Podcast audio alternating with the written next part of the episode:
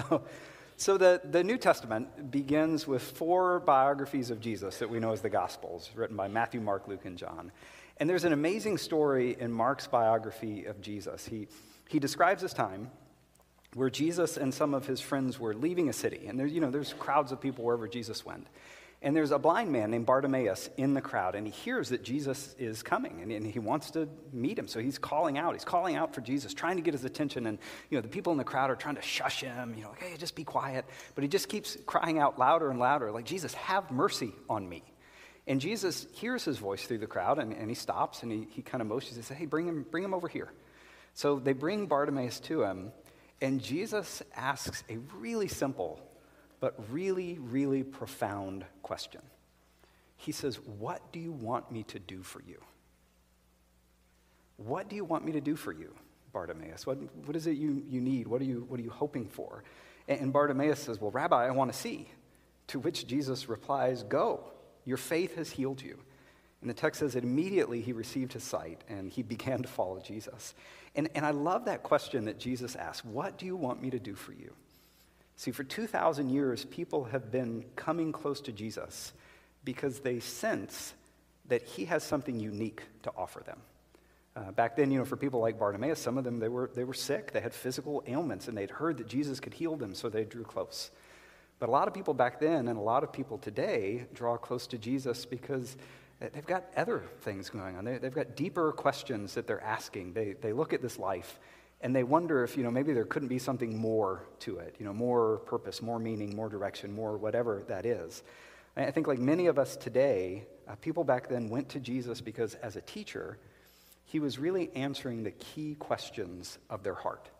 And they wanted to hear what he had to say well, this morning, I want you to keep that question that Bartimaeus asked in mind because we're going to come back to that in a few minutes. But we're kicking off an extended teaching series where we're going to be looking at the most famous teaching that Jesus ever gave. Uh, it's called the Sermon on the Mount, and it takes up three chapters in Matthew's biography of Jesus chapters 5, 6, and 7. And, and what we read in this text, like, it is universally regarded as probably the single most important ethical teaching in human history.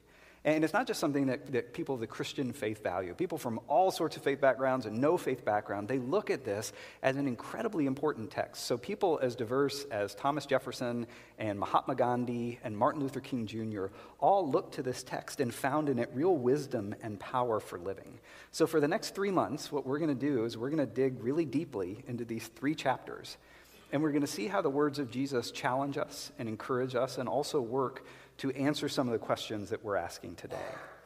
And to get started, we're actually going to begin at, at, the beginning with the opening lines of the sermon. So it's found in Matthew chapter 5, and I'd love to invite you to turn with me in the Bible to that passage. Uh, if it would help you for any reason, there are some red Bibles in those seats in front of you. You can grab one of those and turn to the page number that's there on the screen. Um, but as you're turning there, for those of you I haven't had an opportunity to meet before, my name is Mike King. And as the senior pastor here at Suburban, I get the privilege of leading really an amazing team of volunteers and staff members who make everything that we do here at the church possible. And if you're here joining us in person or online, we just want you to know we're really grateful that you're here. And I have to tell you, I'm, I'm really excited about this series. I've been, I've been kind of building up a head of steam on this for a little while as I've been studying. And I really think it's going to be helpful no matter where you may be in your own faith journey. So maybe, maybe you're here and you wouldn't consider yourself a Christian right? You're here because somebody invited you or you're, you're interested in exploring the claims of Christ and trying to learn a little bit more about him. Well, the Sermon on the Mount is a fantastic place to start because in its words, you get a really clear picture of who Jesus is and, and what it is that he was all about. And for those of us who have been following Jesus for a long time, I think really focusing in on the Sermon on the Mount uh, will help deepen our understanding of Jesus. It, it, may find ourselves challenged in new ways to, to follow him more faithfully or in different ways. Um, so, to get into this, to lay the groundwork for the Sermon on the Mount, we actually need to look at a, a short passage that takes place near the end of Jesus' life. So, the Sermon on the Mount was probably preached, you know, like two or three years before the passage we're looking at here. This passage takes place on the night when Jesus was arrested. So, when Jesus was arrested, the, the Jewish religious authorities, they, were, uh, they really wanted to see him killed. So, they arrested him and they brought him to a man named Pilate who was the Roman governor of the region. And they brought him for a very specific reason. So at this time, Israel was part of the broader Roman Empire. And the, the local Jewish authorities, they didn't have the power to have somebody executed. That was something the Romans reserved for themselves. But they were done with Jesus, so they brought Jesus to Pilate, the Roman governor who was in charge of the region. And they said, Hey, we think he needs to be executed. And they, they brought a charge against Jesus that they knew would get Pilate's attention. They said, This guy says he is the true king of the Jews. And now, again, remember, you can see how this, this language would have been a problem for the Romans, because the Romans this is a big empire, and they had rebellions and uprisings at different times. So they got really, really nervous when a charismatic leader was able to draw a crowd like Jesus, and they started talking about building a new kingdom, right? They started thinking, oh, this is not going to end well, and they usually had that person killed. So the fact that the Jewish leaders bring this term up, it, it means that Pilate really has to take this seriously, and he has to investigate this. So he sits down with Jesus, and he just straight up asks him, he says, Are you the king of the Jews? Right? He's asking, Is what the religious leader is saying, is, is, it true? Right? Are, are you creating a new kingdom? Are you setting yourself up against Rome in this way? And then look at how Jesus replies, because it's not what Pilate expected, and it's maybe not what you would expect either. He doesn't say no. Instead, he just says, Well, my kingdom is not of this world. If it were, my servants would fight to prevent my arrest by the Jewish leaders, but now my kingdom is from another place. So, in other words, he's saying, like, yeah, I'm a king, but not in the way you would normally think of, like with kingdom here on earth, with an army backing me up. It's, it's a whole different kind of kingdom. It really doesn't have anything to do with this world and the way you tend to think about that. So the Jewish leaders, they latch onto this kingdom language and they use it as leverage to get Jesus killed. And they start to really pressure Pilate, you got to do something about this. Because remember, Pilate is appointed by the emperor, so he serves at his pleasure, and he doesn't want to lose his job. And he knows, okay, well, if word gets back to Caesar that I'm going easy on people who claim to be kings, that's not going to go well for me. So he ends up ordering Jesus' death. And Jesus is executed on a Roman cross, charged with claiming to be the true king of the Jews. Okay, so what does all of this that happens at the end of Jesus' life, what does this have to do with the Sermon on the Mount? Well, it turns out we cannot understand the Sermon on the Mount if we don't spend a little bit of time understanding what it is that Jesus meant when he said that his kingdom wasn't of this world, that little comment. Because when he threw that out, Pilate wasn't really sure what he's talking about. But at that point, Jesus' followers would have had a pretty clear idea of what he was talking about. Because for about two or three years, Jesus had been teaching and talking about the kingdom of God. The kingdom of God, it turns out, is the central theme of the teaching ministry of Jesus. So you can't understand anything that he did or said if you don't have a sense of what he meant by that. Um, so let me show you how that idea, for example, how it shows up in the Sermon on the Mount, the passage we're going to look at. So the Sermon on the Mount starts at the beginning of chapter 5, but there's some stuff that comes before that. So it's good to look at the last few verses of chapter 4 and see how the, Matthew sets the stage. So near the end of chapter 4, we read this. It says, Jesus went throughout Galilee, the northern part of Israel he was teaching in their synagogues, and he was proclaiming the good news of the kingdom. And along with that, he was healing every disease and sickness among the people. So news about him spread all over Syria, and people were brought to him with, ill with all sorts of diseases, suffering pain, demon possessed, having seizures, the paralyzed, and Jesus healed them. And large crowds from all of these different places began to follow him. So, again, when the, the, time when Jesus is about to preach the Sermon on the Mount, for some time he's been traveling around Galilee, the northern part of Israel, and he's been doing some pretty miraculous things. He's been healing people, right? Just like he, he healed Bartimaeus, right? And when word gets out that there's this teacher who can give people their sight back, well, people want to see that happen for themselves. So crowds start gathering, they start coming around him. And it says that when Jesus had these crowds, he used that as an opportunity to proclaim the news of the kingdom right? To tell them that, that in him, in his life, and what he was doing, God's kingdom was coming into the world, into the earth in a new way. Now, let's stop and think about that for just a minute, what that means. Because the, the whole kingdom of heaven, as Matthew calls it, or the kingdom of God, as other New Testament authors say, that is a very foreign concept to us as 21st century Americans, right? I mean, we don't have a king. Like, you think about, like, England. You know, they have a king and they had a queen, and even whenever the news was on about that, it was like, man, those silly British people. I can't believe they got it. like who even needs a king anymore, right? Like we have people we vote for, and there's checks and balances. It's just a whole different system here. But in a kingdom, especially in an ancient kingdom, what you need to know is that what the king said went, right? Uh, the king's word was law. If he said jump, everybody else said how high. And basically, that's what's going on with, with this kingdom language that Matthew is using. So there's a, a, great Christian scholar, a guy named Dallas Willard, who defines the kingdom of God this way. He said, The kingdom is the, the range of God's effective will. In other words, the kingdom of God, it, it happens wherever God's will gets done in God's way. Like the kingdom of heaven is taking place wherever what God wants starts happening and becomes a reality in the way that God wants that to happen. So when you think about what that means for humanity, the kingdom of God is present when God's desire for life and for human flourishing are the norm, when they are the law of the land. And this news that Jesus is announcing that, that the kingdom is coming, that would have been really great news to people in first century, first century Israel because they would have understood that as an answer to a promise that God had made a long time ago. Right? God had promised that one day his, his kingdom, his rule, his reign was going to break onto the earth in a new way, that this figure, the Messiah, was going to come who was going to usher this kingdom in. So for the people of Israel, they're looking forward to this day because again, they're not they've got a king right now. It's Caesar in Rome and they're not particularly crazy about him. So the news that God was coming back to be king, that, that his rule was coming, that was something they were really looking forward to. Um, but here's the thing even though they were looking forward to it, they had lots of different opinions about what it would look like when it came. So, you know those like man on the street interviews that Jimmy Kimmel and people like that do? They just go, so, okay, so imagine that's going on in the first century. And there's this man on the street interview, they stop and they're like, let's just ask people, what's it going to look like when God's kingdom comes? Well, there would have been a whole bunch of different responses to that. People had different ideas about what it would look like. So, just a couple of examples of that, right?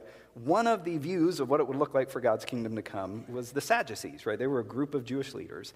And they were the kind of the, the compromise with Rome crowd, the, the go along to get along crowd. They're like, okay, well, God's kingdom can come when we, we just tell the Romans, look, you guys are in charge of the, the government stuff but we're in charge of our religious life and our worship life and all of that. And, and that's what it's going to look like when God's kingdom comes. We'll get to do what we want to with the temple and sacrifices, and they won't bother us with that.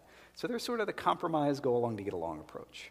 And then at the other extreme, right, you would have the zealots, which was a group of people who literally they were, they were training for war. They were gathering weapons. Their view, God's kingdom was going to come when every Roman in the land was dead right? So as soon as they're dead, then the Jewish people can rule themselves.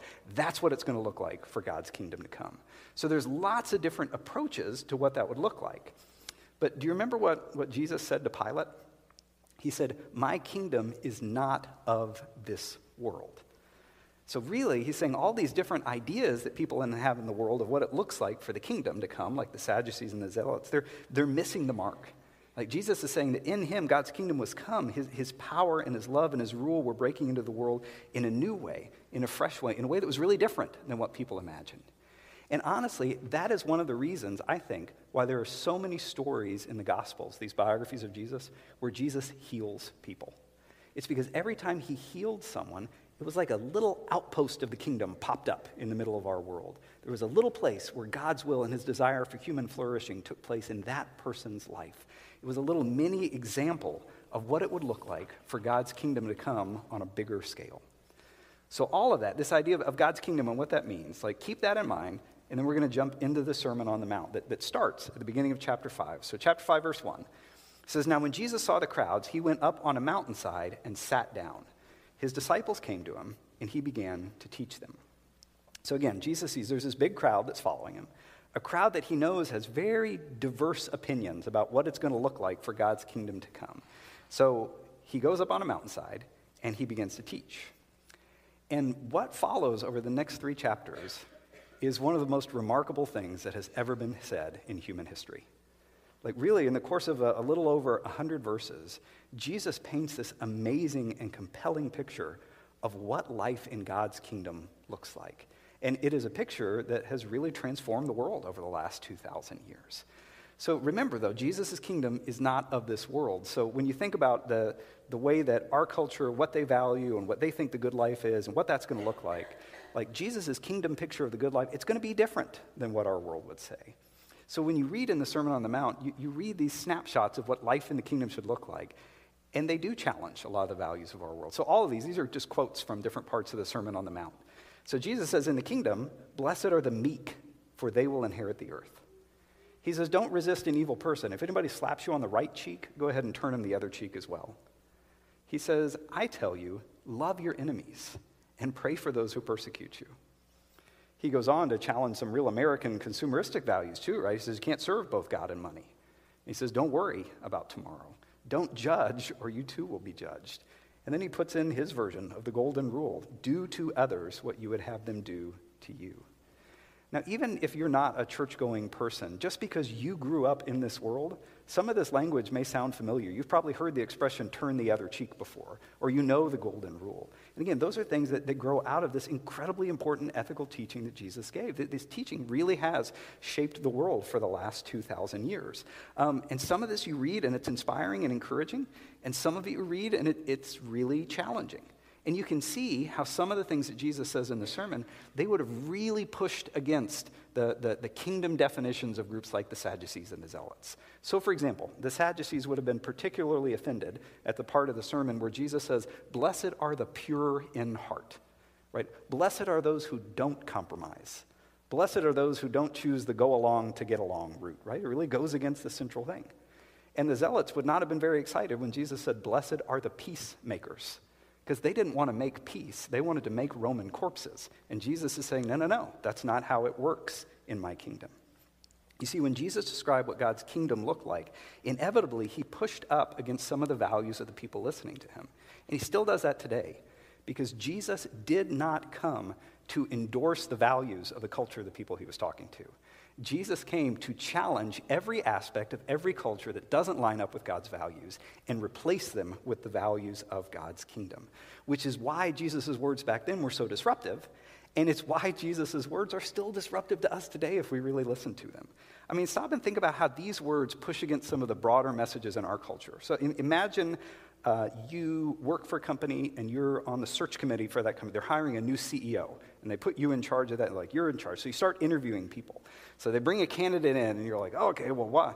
Tell us why you're CEO material, right? Why should we hire you? And they start to talk, and they say, well, I am incredibly meek. Um, I always try to turn the other cheek. I love my enemies. I pray for those who persecute me. And you would probably be sitting there thinking, like, that is really sweet. But that's naive. Like, that's not how it works in this world. You're not CEO material, right? And because that just goes against some of the values that we have. But Jesus says that this is what the real world should look like, because that's what God's kingdom looks like. What we have in the Sermon on the Mount is a picture of what it looks like for people to live, to truly live under the rule and reign of God. Right? In the first century, there were all sorts of competing visions about what it would look like when the kingdom would come. And Jesus, in these 100 verses, just kind of whoosh, sweeps them all to the side, says, Let me tell you how it's really going to be which is why these words still challenge us today, right? Because they push up against some of the values that we import from our culture. Uh, you know, and sometimes people look at the Sermon on the Mount and they think it's like a, a list of requirements to get into heaven. Like, I got to do all of these things to check things off the list and, and enter in. But don't fall into the trap of thinking about the sermon that way. Instead, what you need to do when you read through the sermon, you need to remember that in this sermon, Jesus is inviting people into a whole new way of living. It is a whole new way of being, right, that will result in their flourishing and result in human flourishing in the world. And all of Jesus, his life and his teachings, all the New Testament also reminds us that we can only do that. We can only accept and live into that invitation as we rely on the power of the Holy Spirit to do that. And I love the way that Scripture works. Uh, a guy named Eugene Peterson talks about how, how the Bible works, and he says it this way. We actually put this quote in your bulletin if you want to keep it with you. He says, The Bible doesn't present us a moral code and basically say, Good luck living up to that. Nor does it set out a system of doctrine and say, As long as you believe the right things and think well, then you'll be good. Rather, the biblical way is to tell a story, and in the telling, invite. Live into this. This is what it looks like to be human in the God made and God ruled world. This is what is involved in becoming and maturing as a human being. See, the, the kingdom, the Sermon on the Mount, what Jesus talks, this is the reality that Jesus makes possible for everyone, for each of us today, right? His Spirit gives us the power we need to actually live into this picture of what it means to truly be human in a God made and God ruled world. So here's where we're going over the next few months, right? If, if, we want to follow Jesus faithfully, we need to listen to what he's saying here. So, again, if you're here or you're online, if you're new to all of this, the Sermon on the Mount is a fantastic place to start because it gives you a picture of who Jesus is and the life he wants. And if you're someone who's followed Jesus for a while and you're coming because you want to be challenged to go deeper, you will find challenge in every single line of the sermon. Some of it may be a little bit more challenge than you want. Right? But for the next three months, we're going to walk through this and, and try to hear these words the way his original disciples would have, and then just invite the Holy Spirit to help us know what we're supposed to do with that. So, what I want to do now is, is circle back to where we started. So, we began with that story about Bartimaeus, and he comes and Jesus asks him a really simple question. He says, What do you want me to do for you? Well, I believe that Jesus is still asking that question to all of us today. So, what I want to invite you to do is to stop and take some time this week to really ask that question for yourself. In fact, I would encourage you use use your imagination, right? God gave you that for a reason. So, imagine you are in that story. Imagine you are in the place of Bartimaeus, and maybe there's a crowd of people, and you're trying to get Jesus' attention. He seems busy, but he hears you. He hears you calling out to him. And, he comes, and, and you're face to face with Jesus. You have his undivided attention. And he looks at you, and he really wants to know the answer to the question. He says, What do you want me to do for you? What do you want Jesus to do for you over the next few weeks as we study this foundational text together? Like, what, what does your heart tell you that you need? Again, maybe you're new to this, and what you need is just to hear a little bit about Jesus for the first time. Maybe what you need is an encouragement and a challenge to go deeper this year as you follow him. But I absolutely believe that Jesus can meet you in your point of need, that he wants to, that he has, has something that he can give to each of us. So, my hope is that as we go through this series, I, I want to encourage you to bring your hopes, bring your dreams, bring your questions, bring your needs, bring your joys, and, and just sit at the feet of Jesus like the disciples did and listen. But I also want to warn you that these words that have, have challenged and encouraged people and really have, have shaped human history for the last 2,000 years, they will encourage you, but they will also challenge you. Like, I'm excited about this series, mostly. But I'm honestly like a little bit nervous about this series as well because for me, when I read through the Sermon on the Mount, there's some parts that I get to and I'm like, yes, God, that is what I want. Help me live that way more and more today. And then there's some parts and I'm like, whoa, Jesus, you need to back it up, okay? Like, you are, that's just making me uncomfortable. Like, you're challenging some of the deep seated beliefs I have. Some of the things that I'm building my identity on, you're whittling away at that, and that scares me, and I don't want you to do that. And see, Jesus has something to give every single one of us. He wants to invite us to the full free life that only He can give us. But you are absolutely deceiving yourselves if you think you can get there without letting Jesus come in and do some really major renovation in your heart and your identity and the truths that you tell yourself and the way that you built yourself up over the years. It's just how it's going to be. But again, Bartimaeus, he came to Jesus for the same reason that the crowds did. He knew that Jesus had something to offer him. And I believe with all of my heart that Jesus has something to offer each of us today as well, if we just listen. So, my encouragement to you is, is that during this series, you would make a commitment to listen first this is a very familiar text for a lot of us. We know what it says. If you've been in church, you've probably heard sermons about this before. But I would encourage you to come with the heart of a student, which is what the word disciple really means. It means a learner, right? And just say, Jesus, what, what do you have to say to me today? And, I want to encourage you when you do that to come with really with an expectation that God is here and that he has something to say to you and that he can show up in your life in the very same powerful way that he showed up in Bartimaeus' life. Do you all believe that? I mean, really think about it. Like the, the, living God is present to us, with us, through the power of the Holy Spirit. When we gather together, we're not just here, kind of, it's not like our words just bounce off the ceiling. Like the living God is here, and He has something for you. So it's, it is appropriate in this series, it's appropriate at the start of the year to expect that Jesus is going to move in you, that he's going to do a work in you and through you. It may not look like what you think it's going to, but he's here and he can work. So, that question that he asks each one of us, what do you want me to do for you? You need to realize that that is not an empty question. That is not a question that comes from just some schmo on the street, right? That is a question that is coming directly to you from the only one who can give sight back to the blind. It is a question that is going to you from the only person who changed all of human history through what they lived and taught. Like, that's the person asking the question to you today. What do you want me to do for you? Let's pray that as we enter into this series, uh, God would help us know how to answer that question.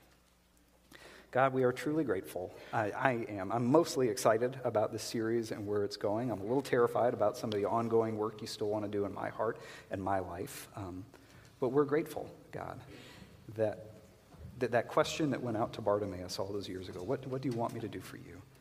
that that is still a heart that you have towards us, that you are here, that through the power of your living spirit, you are here.